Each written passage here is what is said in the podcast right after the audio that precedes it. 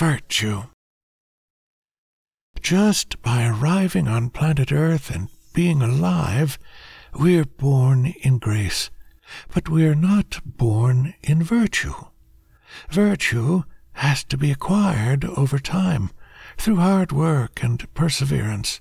Virtues are not obsequious, to the contrary, they have to be learned and applied, sought and sweated, identified and pursued, nurtured and harvested, cultivated with discipline and developed with sacrifice.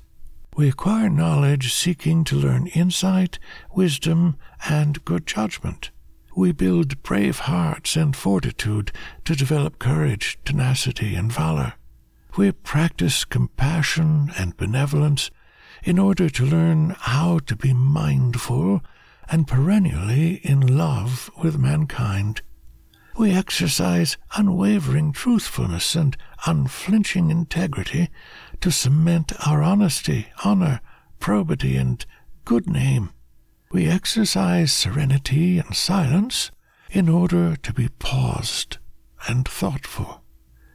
We live in order and neatness to become structured, methodical, and organized. We pursue righteousness and rightfulness in order to achieve fairness, correctness, and impartiality.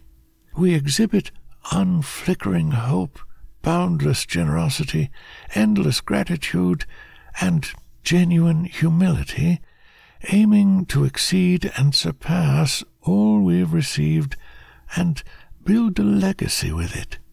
As our virtues grow, they mature into a condition of noble excellence. As they develop, our virtues become the genesis and the enablers of our beliefs and value system. Virtues are imperative tools of life. Without chasing and procuring them, we are not fully functional or coherent as human beings, as we would be marching through life with blinders on, unable to extract the fruits of joy from a life in full.